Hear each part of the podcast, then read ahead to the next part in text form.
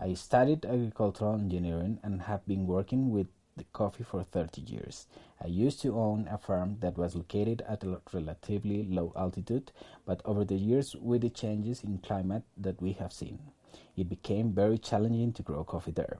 So, two years ago, we moved to the farm I work on now, which is a higher altitude and in general, the area has a better climate for growing coffee.